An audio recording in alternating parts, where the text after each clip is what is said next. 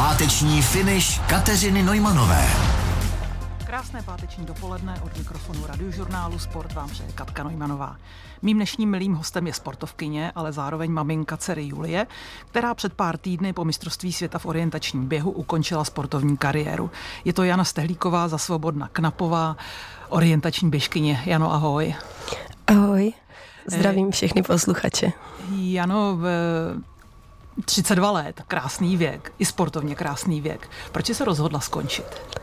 Já jsem se rozhodla skončit hlavně kvůli rodině, které se chci víc věnovat a taky už jsem uh, tušila, že už toho bylo docela dost na mě i vzhledem uh, k tomu, že přeci jenom ten sport svým způsobem uh, omezuje jak tu rodinu, tak vlastně mě omezuje i v případně dalších aktivitách, tak už jsem si říkala, že zkusím tuhle jednu kapitolu ukončit a věnovat se zase těm dalším věcem. Kolik let jsi běhala na té nejvyšší úrovni?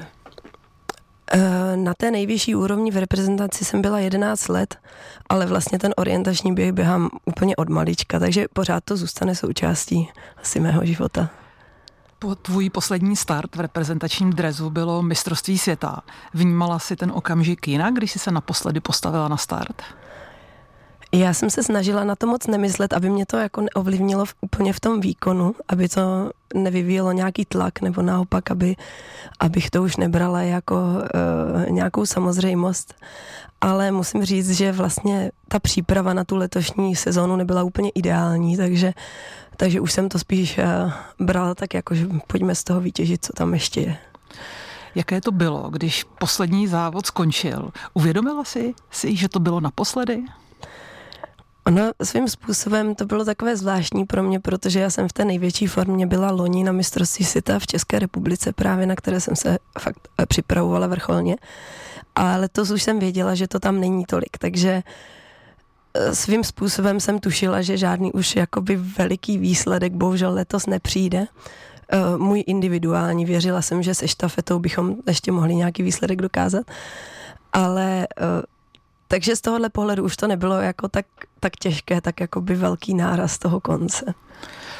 Eh, mistrovství světa bylo v Dánsku. Celkově ve Skandinávii je orientační běh velmi populární. Jaké to mistrovství světa bylo, co se týká organizace? On se tam vlastně poprvé běžel koncept pouze sprinterských závodů. Můžeš to trošku vysvětlit těm, kteří nejsou odborníci na orientační běh? Ano, je to tak, jak říkáš, právě běželo se poprvé mistrovství světa pouze sprintových disciplín, to znamená individuální sprint, eh, KO sprint a eh, sprintové štafety.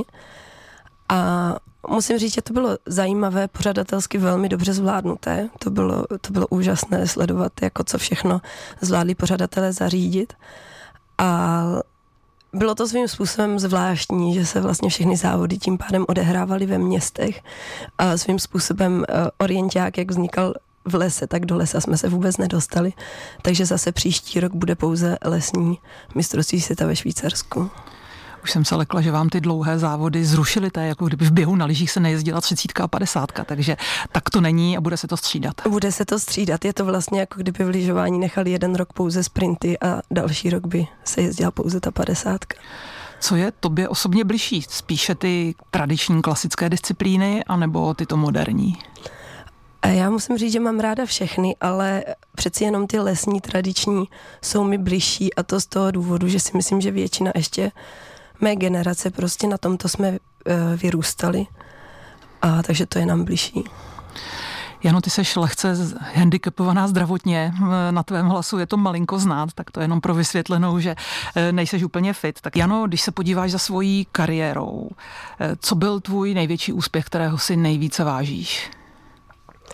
No, je to hrozně zajímavý říct, protože Eh, určitě mám spoustu pěkných výsledků, eh, jak se sprintovou štafetou, tak lesní štafetou.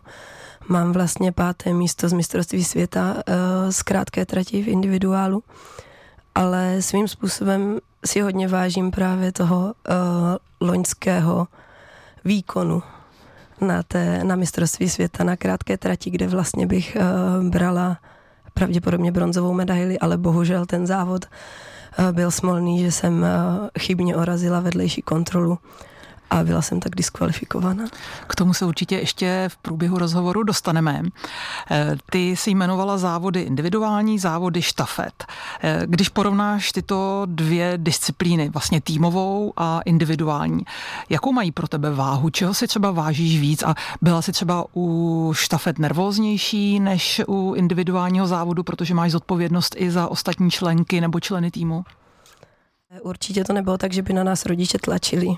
Eh, nechali nás dělat jako další věci, spíš jenom tím, že jsme se pohybovali v té přírodě a na ty závody jsme jezdili jako rodina, tak nás to chytlo.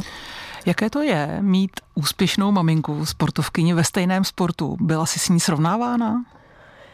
Uh, musím říct, že ani ne a možná, možná nevím, jestli to třeba i není trochu její zásluha, protože uh, určitě ona není ten rodič, který by to doma takzvaně hrotil, takže ona nikdy o tom ani moc nemluvila a medaile má schované někde v šuplíku a takže jako bylo to takové, že určitě ten tlak tam nebyl. A kdo tě učil základům orientačního běhu? Rodina nebo si začala trénovat v nějakém klubu a měla si svého trenéra?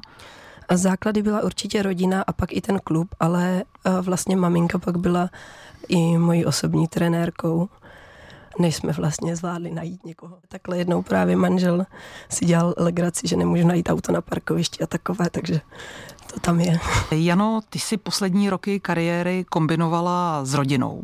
Narodila se ti dcera. Bylo to hezké období nebo hodně náročné pro sport, tím myslím? Asi obojí, co si řekla. Bylo to moc hezké období a bylo to velmi náročné období. Eh, jak starou máš dceru? Teď v srpnu jí budou tři roky, takže se vlastně narodila 2019. A jak dlouhou pauzu si zdávala, když jsi byla na mateřské vlastně od chvíle, kdy jsi vyskočila z té závodní kariéry a zase si se do ní vrátila? Já jsem vlastně běžela ještě mistrovství světa 2018, tuším, jo. A 2019 jsem vynechávala právě z důvodu mateřství a pak vlastně jsem měla v plánu, že už tu sezonu 2020, že už bych ji zkusila, ale ta vlastně byla zrušená kvůli covidu. Takže jsem pak absolvovala až tu 2021. Jaké ty návraty byly? Uh, já myslím, že byly možná lepší, než jsem očekávala, protože jsem se snažila na sebe neklást žádné nároky a prostě nechat to tak, jak to půjde. Říkala jsem si, nebudu dělat uh, žádná velká očekávání, prostě může to být jakékoliv, přece jenom jsou to jako různé změny těla velké, takže jsem to nechala volný průběh a myslím, že to se vyplatilo a pak to bylo dobré. U každé sportovkyně je to trošku jinak. Jaké ty změny těla ve vztahu ke sportu u tebe byly? Byly spíš pozitivní, anebo si bojovala třeba s nějakým těhotenským kilem navíc? Jak to probíhalo? Ne, já myslím, že v tomto, v tomto ohledu jsem měla štěstí vlastně, i když uh, ten porod pobí, probíhal jako fyziologicky dobře, takže i ten návrat si myslím, že byl, že byl snažší v tomhle ohledu. Jak si to dělala v termínech, kdy si potřebovala odjíždět trénovat, kdy si jela na závody, kdo ti nejvíc pomáhal s malou? Já jsem v tomhle měla úplně neskutečnou pomoc eh, rodiny, hlavně mých rodičů, kteří vlastně zpočátku, ještě když jsem dceru kojila, tak třeba jezdili i se mnou na ta soustředění. A tím, že byli hlavně v Česku, tak se to dalo zařídit a e, zároveň ještě jsem měla vlastně jednu známou nebo kamarádku na hlídání během týdne, když jsem potřebovala jít tréninky, které nešly odběhat s kočárem. Takže tohle, za tohle jsem vděčná, bez toho by to nešlo. Jak se řešila takové ty situace, kdy je prostě člověk unavený po tréninku, po závodech, vrátí se domů a to miminko prostě chce svoji mámu a je mu úplně jedno, jestli je unavená nebo odpočatá. Eh, jak si to zvládala, protože samozřejmě z vlastní zkušenosti vím, že tyto chvilky nastávají a nejsou úplně jednoduché. Já ani vlastně ty zpětně moc nevím, ale, ale vím, že... Uh, Byla si unavená furt. Julinkou, jo, asi pořád, ale myslím, že s Julinkou to bylo ze začátku hodně náročné, takže to mě asi trochu vyškolilo. A pak svým způsobem musím říct, že mám pocit, že hlavně v začátku ta regenerace byla trošičku asi lepší než normálně. Mohla si spát hodně? Myslím, že sportovci musí spát hodně, což se zase úplně nepotkává s malinkým eh, dítětem. Nechávala tě malá vyspat? Na začátku vůbec ne, a pak trochu. a eh, jak to celé vlastně zvládal i vlastně tatínek, protože malé Julinky, protože ty si buď běhala, nebo si byla s dcerou, tak to musel být velký nápor na rodinný život. Já myslím, já myslím, že to zvládal, ale že určitě si taky oddechne, že už ten kolotoč trošku skončil. Byl rád, že už to kariéra skončila. Jo, přeci jenom i, i před narozením dcery, tak uh, ten sport vyžaduje, že člověk je hodně pryč na soustředění na závodech, takže tímto je to prostě jiné. No. Ještě mi řekni, jak jsi to měla, když jsi odbíhala na tréninky? Bylo to pro tebe jakoby relax, anebo si říkala, mám na to hodinu, abych se vrátila domů a zase plnila své mateřské povinnosti? Zpočátku to bylo přesně takhle, jako že mám na to hodinu a musím se vrátit a co když se něco děje a co se děje.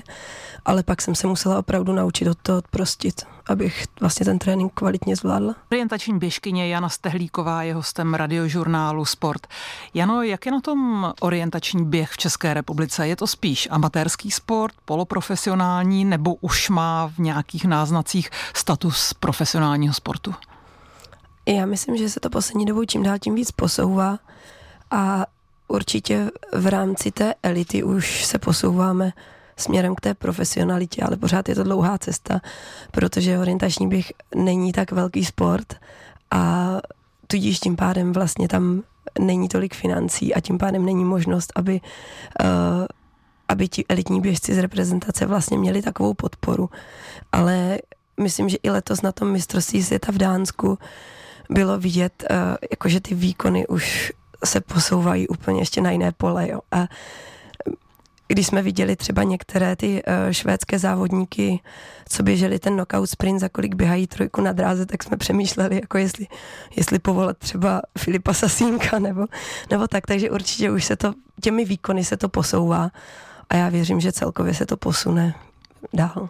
Pokud by chtěl být někdo opravdová špička v orientačním běhu ve světě, jaké tento sport klade tréninkové nároky? Teď tím mám na mysli jednak běhání, ale i přípravu s mapou a tak dále. Kolik času denně eh, trénink se bere? No, je to, je to určitě různé. Eh, myslím si, že liší se to opravdu zase uh, přípravné období, které máme vlastně přes zimu a směrem do sezóny.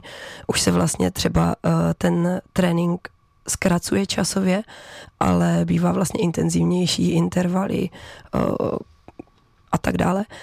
A potom určitě hodně času se bere ta příprava teoretická, ale co asi na tom orientačním běhu je specifické je, že aby byl člověk připravený na ten daný terén, tak musí vlastně do podobných terénů jezdit. To znamená, že když je třeba mistrovství světa eh, na severu ve Švédsku nebo ve švýcarských horách, tak je potřeba minimálně třeba eh, třikrát, čtyřikrát tam předtím vyjet na nějaké týdenní soustředění. Čím víc, tak samozřejmě líp. A tohle to vlastně dělá ten orienták náročným časově. Mně je v celku jasné to, jak trénujete běhání, ale není mi vůbec jasné, jak se právě trénuje práce s mapou. Každý terén je jiný, závody světového poháru, mistrovství světa a tak dále jsou po každý v jiných terénech. Eh, jedna věc je na podobných tratích závodit, ale jak třeba se člověk připravuje na to, jakou bude volit tráť. To je o zkušenosti, to je o tréninku v terénu. Jaká je v tom třeba role trenéra? Určitě je to o zkušenostech a zároveň eh, i tak se dá udělat vždycky teda, když člověk půjde do toho terénu, tak to bude mít ten přínos asi největší, ale ne vždycky to jde. Uh, takže například jeden norský závodník Olaf Lundanes byl pověstný tím, a to taky není uh, technika pro každého, že si třeba sedl do židle a vizualizoval si závod na longu, který je třeba 90 minut dlouhý a on prostě si postavil trať a pak 90 minut seděl v tom křesle a v hlavě vlastně si tu trať jakoby probíhal. Což může být třeba způsob, ale myslím si, že eh, je to třeba stavba tratí, až si člověk zkusí sám stavit tratě a odhalit nějaké nástrahy, co ten terén přináší. A nebo je to jenom třeba, že si prochází staré tratě Jedna věc je ta příprava, ale mě by zajímal ten okamžik na té trati, kdy najednou seš někde v lese, v terénu a musíš se rozhodnout, kterou trať zvolíš, jestli prostě přes kopec nebo jestli to poběhneš. To jsou ty zkušenosti nebo se toto dá nějak i natrénovat? E, jsou to zkušenosti a zároveň to určitě může vycházet i z té přípravy a může to svým způsobem být i nějaká taktika. Někdo už může vyloženě jít do závodu s tou taktikou, třeba jsem lepší, rychlejší kolem, budu obíhat a někdo může jít do toho závodu s tím, že eh, se cítí velmi dobře v těch kopcích, takže naopak bude pro něj rychlejší ta volba přes kopec a toto je vlastně taky jako zajímavé na tom orientačním běhu, že každý si může volit to, v čem je silnější a ne, nedá se říct, že třeba jedna volba je vyloženě ta nejlepší pro všechny. Já jsem zaznamenala orientační běh i na kole, případně na lyžích. Jsou to jiné sporty nebo jsou to jenom doplňky ke klasickému orientačnímu běhu, který známe od tebe nebo od tvých reprezentačních kolegů? Já se přiznám, že jsem ani na kole, ani na lyžích nikdy orientační běh nehala. A myslím si, že to na začátku možná vznikalo spíše jako doplněk, ale postupem času už se z toho vlastně vyvinuly jako separé sporty. A myslím si, že, že zvlášť třeba uh, v tom orientáku na kolech jsou Češi teď velmi dobří a asi už by to nemohl dělat nikdo jen tak jako amatérsky. Jenom pojďme ještě k tomu tvému uh, velmi zajímavému, ale i smutnému momentu kariéry, kdy vlastně loni na mistrovství světa, kdy si šáhala po medaili, si technickou chybou vlastně eh, byla diskvalifikována a přišla si o tento asi životní výsledek. Eh, řekni, jak k tomu došlo, prostě jak člověk může špatně orazit, takzvaně orazit kontrolu. No, občas se to stává, ale na akcích, jako je mistrovství světa, se to stává velmi málo ale tady to byla taková špatná souhra náhod. Jedna věc byla, že to byla moje chyba, že jsem si neskontrolovala správně asi v ten moment ten kód a vlastně vůbec mi to nedošlo, co se stalo, až když mi to vlastně řekli za, star- za cílovou čárou. A ty Ale... si orazila kontrolu, která patřila do mužské kategorie. Ano, orazila blízko jsem, od sebe. Orazila jsem mužskou kontrolu, ty kontroly byly asi zhruba v tom lese asi 30 metrů od sebe. A ten závod byl velmi těžký a já jsem vlastně fakt každou tu kontrolu, co jsem uh, svoji, co jsem našla, tak jsem za to byla neskutečně ráda. Šla jsem v takovém vyloženě nějakém až jako flow. A tady jsem zvolila na tuhle kontrolu postup uh, přes právě tu pánskou kontrolu, což jsem nevěděla.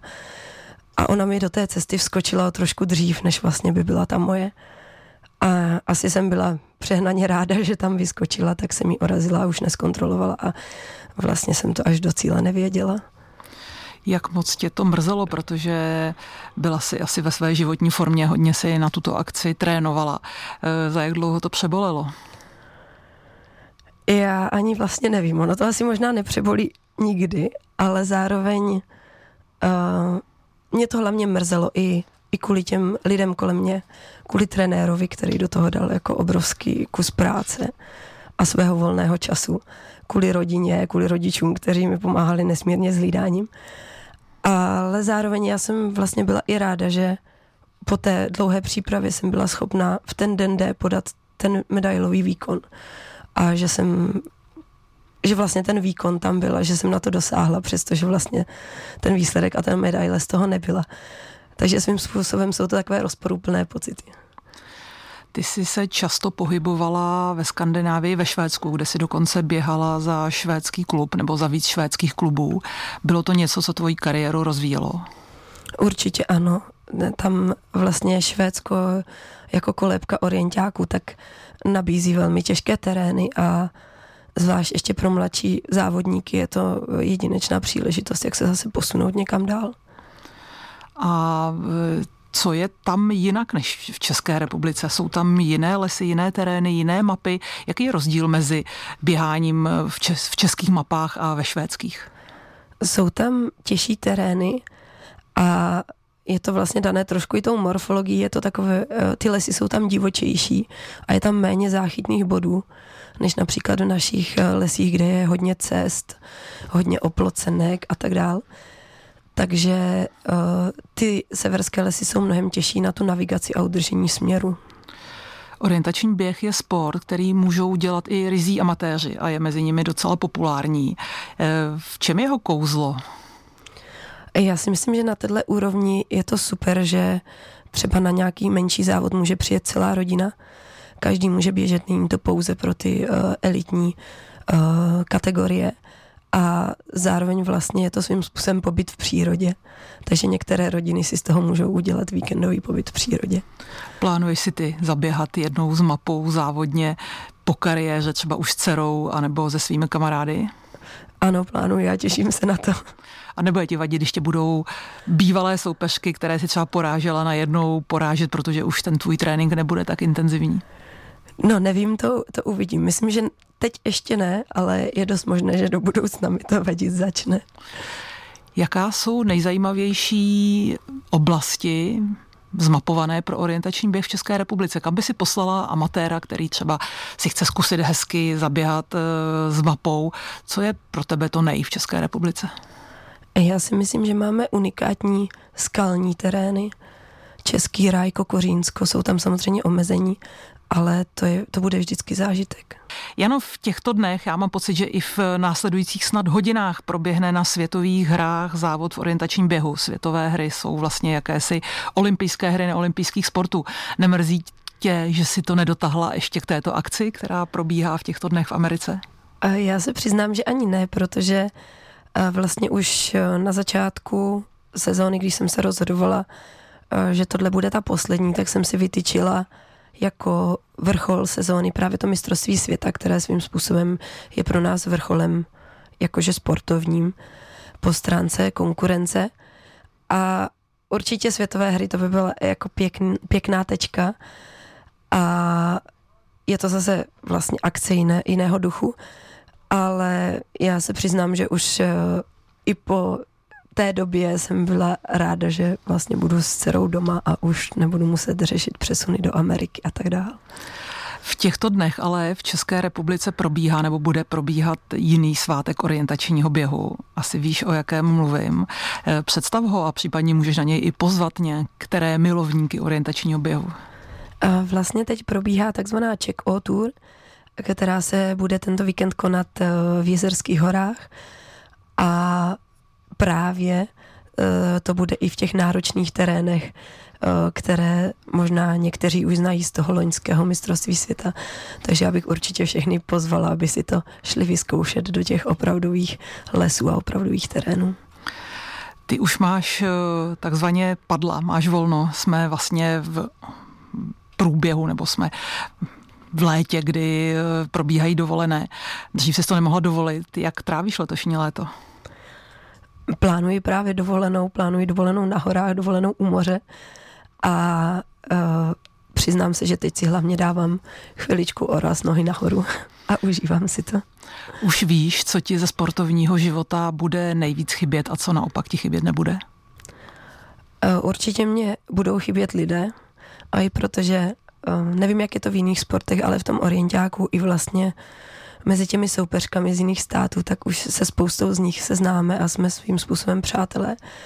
Takže určitě mi bude chybět, že je nebudu potkávat tak často. A co mi nějakou dobu chybět nebude, bude právě ta tvrdá dřina a to cestování. Ale myslím, že po nějaké době to možná začne chybět i trochu to. Ty jsi se během kariéry intenzivně věnovala studiu. Dokonce si vystudovala mezinárodní vztahy a dotáhla si to až k titulu PhD. Eh, co plánuješ dál naložit vlastně s tím, co jsi vystudovala? Já to jenom poupravím, já jsem dosáhla titulu magistra z mezinárodních vztahů a pak jsem právě nastoupila ještě na doktorské studia. Ty zatím titulovaný nejsou, ale uvidíme, jak se to bude vyvíjet. Uvidím, určitě bych těm mezinárodním vztahům se chtěla do budoucna nějakým způsobem věnovat, ale nevím, jak to bude aktuálně reálné, protože přeci jenom to víceméně znamená pracovní příležitosti v Praze, případně v zahraničí. A tak možná do blízké budoucnosti bych ještě chtěla zůstat u toho sportu nějakým způsobem. Bylo pro tebe studium něco, čím si skompenzovala tu sportovní kariéru, anebo už si přesně věděla, co by si jednou chtěla dělat a zatím si šla v rámci studia? V rámci toho bakalářského a magisterského studia eh, jsem volila to, co by mě bavilo. Možná to nebyla volba úplně uh, dobrá do budoucna, jako pragmatická, že kdyby člověk zvolil lékařskou fakultu, tak uh, má vystaráno. Ale určitě nelituju, protože mě to moc bavilo a věřím, že mi to jako přinese i do budoucna něco dalšího. Janím moc děkuji, že jsi přišla za námi na rozhovor. Užij si léto a gratuluju ke kariéře, která byla určitě úspěšná a orientačnímu běhu si udělala dobré jméno. Moc děkuji a děkuji, že jsem mohla být tady.